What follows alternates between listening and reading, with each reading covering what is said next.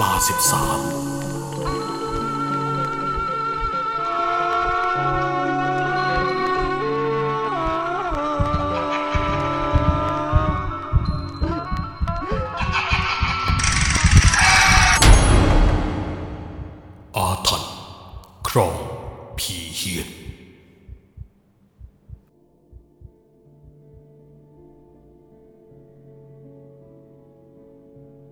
ที่จังหวัดสมุทรสงคราม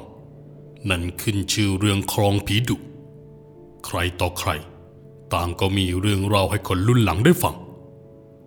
ยิ่งสมัยนั้น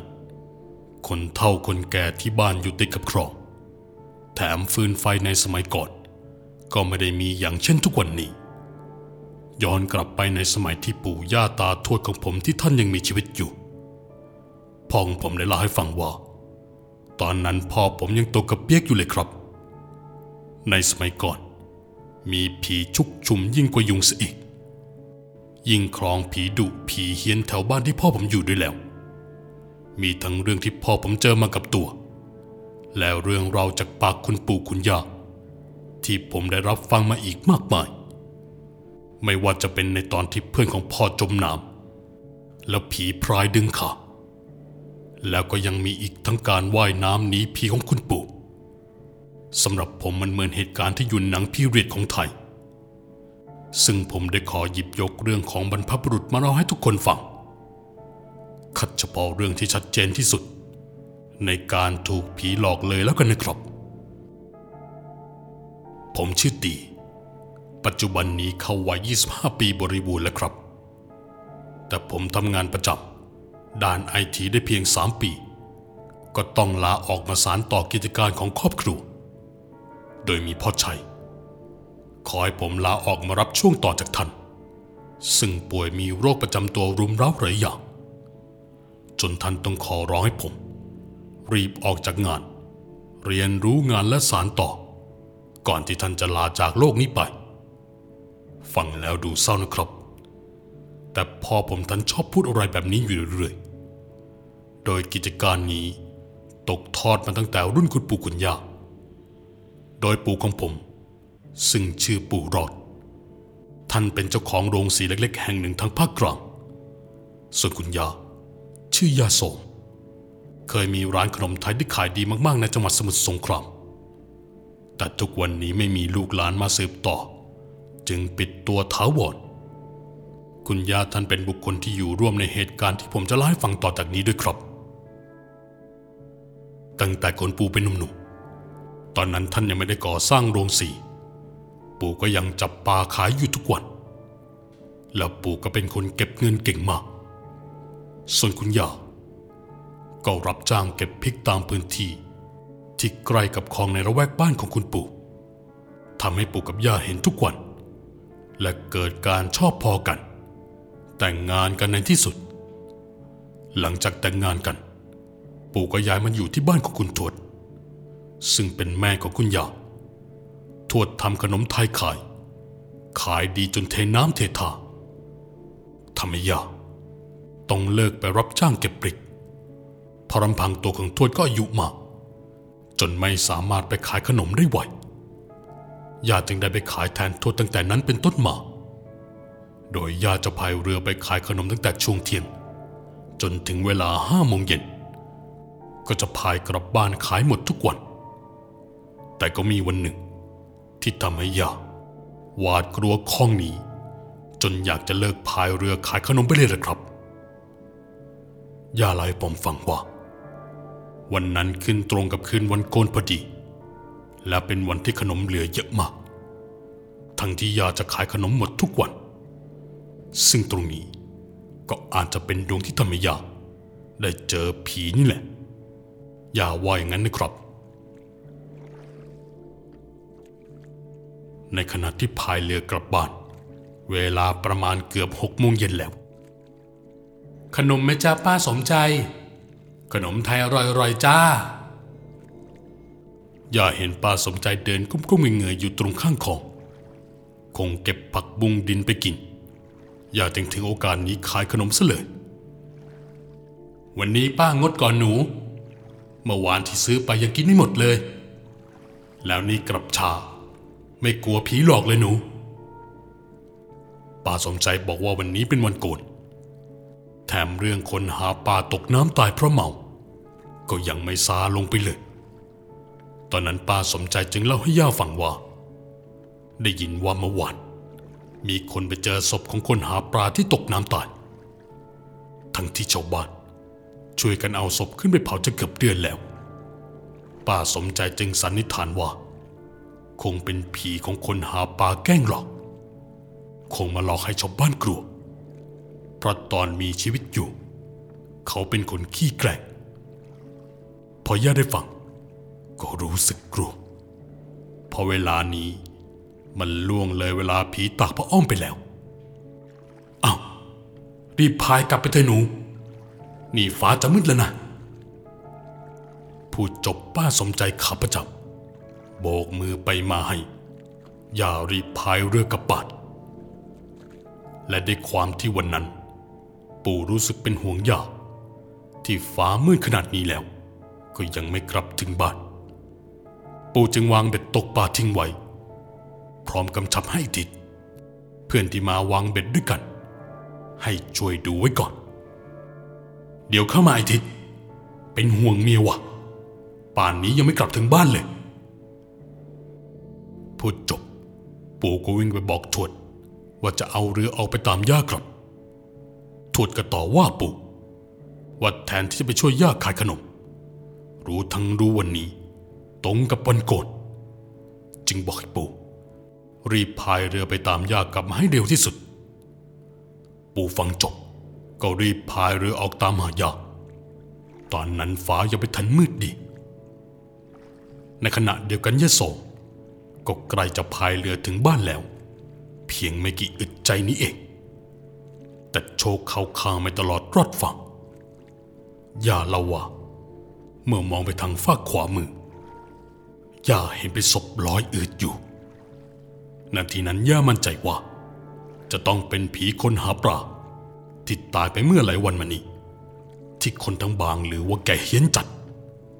นี่แกคงจะมาหลอกให้ย่ากลัวไอ้คนนี้แหละ แต่จู่ๆร่างบวมเอืดนั้น ก็ดันลอยเข้ามาใกล้กับเรือของย่ามันเป็นจังหวะที่ย่าอยากจะกัดลิ้นตัวเองตาย แต่ก็ทำอย่างนั้นไม่ได้ย่าจึงเร่งฝีพาจนเกือบจะถึงบ้านแล้ว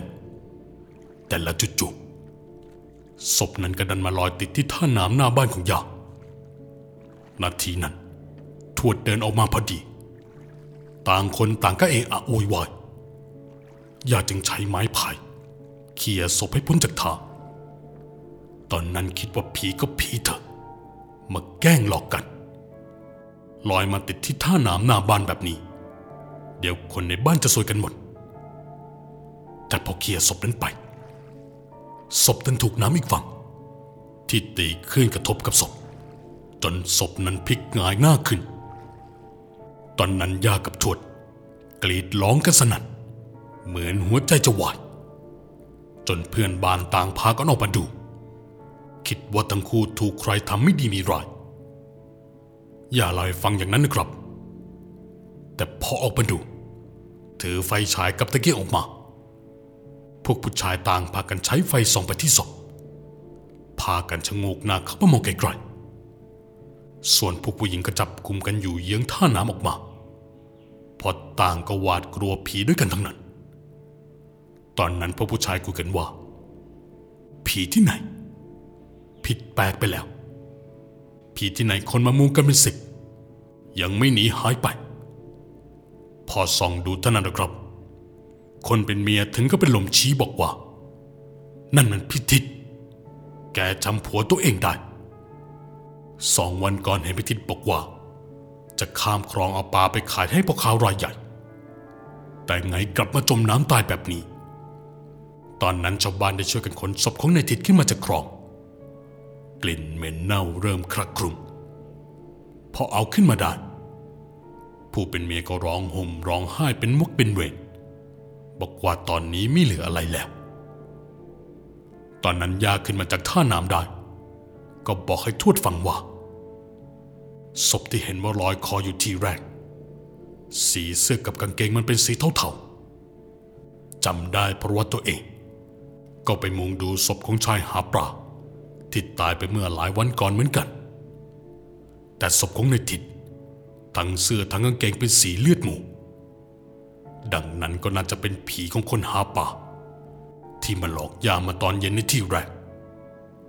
ส่วนศพของนายทิดก็คงดนใจให้ยาเห็นที่ท่าน้ำจะได้ช่วยนำศพขึ้นไปทำพิธีนั่นแหละ คุยกันอยู่นานสองนานทวดก็มานึกขึ้นได้ว่า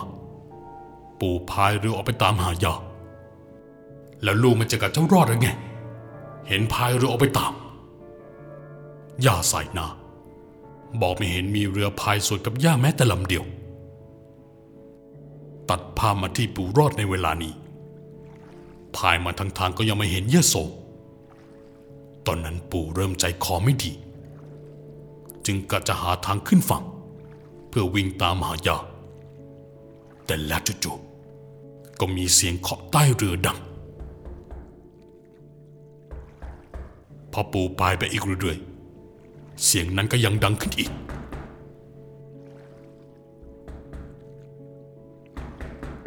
ปู่ก็เลยพูดออกไปว่า เองน่ะ ใช่ผีคนตกปลาหรือเปล่าล่ะ อย่ามาหลอก ข้ากำลังตามหาเมียรัก หลังจากนั้นก็เริ่มรู้สึกว่าเรือมันโครงเครงปู่ก็คิดว่า อาจจะเป็นเด็กน้อยแถวบ้านมุดน้ำมาแกร่ง แต่ถ้าเจอกับตัว จะเอาไม้พายฟาดมันให้หลังแอนคนยิ่งเป็นห่วงเมียอยู่ แต่มันไม่ยอมหยุดแกร่งคราวนี้ปู่จับไม้พายจ้วงแทงลงไปที่ใต้เรืออยังโมโห แต่ยิงจ้วงแทงก็ยิงไม่โดนมัน ข้างล่างมันมีแต่น้ำมันไม่มีใครสักคน ผู้จึงลองพายเรือต่อ ปรากฏว่าคราวนี้เรือไม่ไป เหมือนถูกดึงอยู่กับที่ ปู่โกรธมากที่หาตัวมันไม่เจอ ก็เลยกระโดดลงน้ำวายหาต้นตอว่าไอเด็กเปรตที่ไหนมาแกล้งปู่เล่าอย่างนั้นนะครับแต่แล้วก็ไม่เจอใคร ทีนี้เริ่มไม่คิดว่ามีคนมาแกล้งแล้ว เพราะตอนนั้นก็ได้ยินเสียงใครก็ไม่รู้พูดว่า แน่จริง ก็ตามฉันให้เจอสิ ด้วยความโกรธ ปู่วายมาเกาะเรือ แล้วตะโกนกลับดังๆไป ถ้าอย่างนั้น ก็อย่าปอนแหกสิวะ แน่จริงก็ขึ้นมาสู้บนเรือ จบคำของปู่จุดจู่ไม้พายที่วางนอนอยู่บนเรือก็สั่นไปสั่นมา นาทีนั้นปู่ตกใจแทบช็อก เพราะจู่ๆก็เผยให้เห็นเป็นเด็กผมจุก ยืนจังก้ามือเท้าสะเอวอยู่บนเรือ จากนั้นก็แรบลิ้นปลิ้นตาใส่ปู่ตอนนั้นปู่ไม่เอาเรือแล้ว รีบว่ายน้ำหาทางขึ้นฝั่ง ยอมทิ้งเรือไว้ที่กลางน้ำปู่เราว่าเรื่องแบบนี้ ใครไม่เจอกับตัวเอง คงหาว่าปู่โม้เอาได้ ตอนนั้นปู่ซึ่งเป็นคนว่ายน้ำเก่งในปัตตภีเพราะเป็นเด็กครอบ แต่ทว่าตอนนี้ กลับกลายเป็นคนที่เหมือนว่ายน้ำไม่เป็นเลย ยิ่งเวลาฟ้ามืดสนิทแล้วทำให้กว่าจะว่ายน้ำนี้ผีหัวจุก มันเป็นไปอย่างยากลำบาก แต่สุดท้ายก็ขึ้นฝั่งมาได้อย่างสะบักสะบอมแล้วตอนนั้นก็มีชาวบ้านคนขายลูกตาลชื่อว่าลงแป่ง จริง ๆ ถือว่าเป็นคนรู้จักมักคุ้นกับปู่อยู่แล้ว เมื่อแกเห็นสภาพเช่นนี้ของปู่ จึงพาปู่ไปล้างเนื้อล้างตัวที่บ้านแล้วถามปู่ว่าทำไมเองถึงกล้าพายเรือกลับบ้านตอนมืดค่ำรู้ก็รู้ ผีมันชุมขนาดไหน ฉันมาตามหายายสม เมียของฉันนะลุง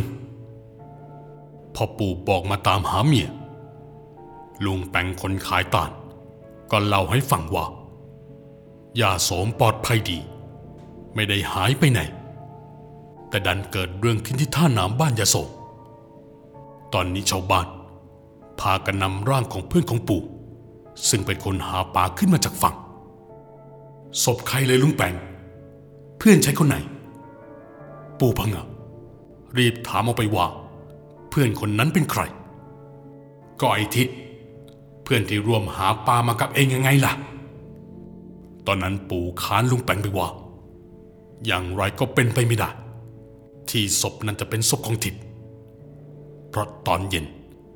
ยังมาวางเบ็ดด้วยกันอยู่เลย ซึ่งตอนนี้ทิศ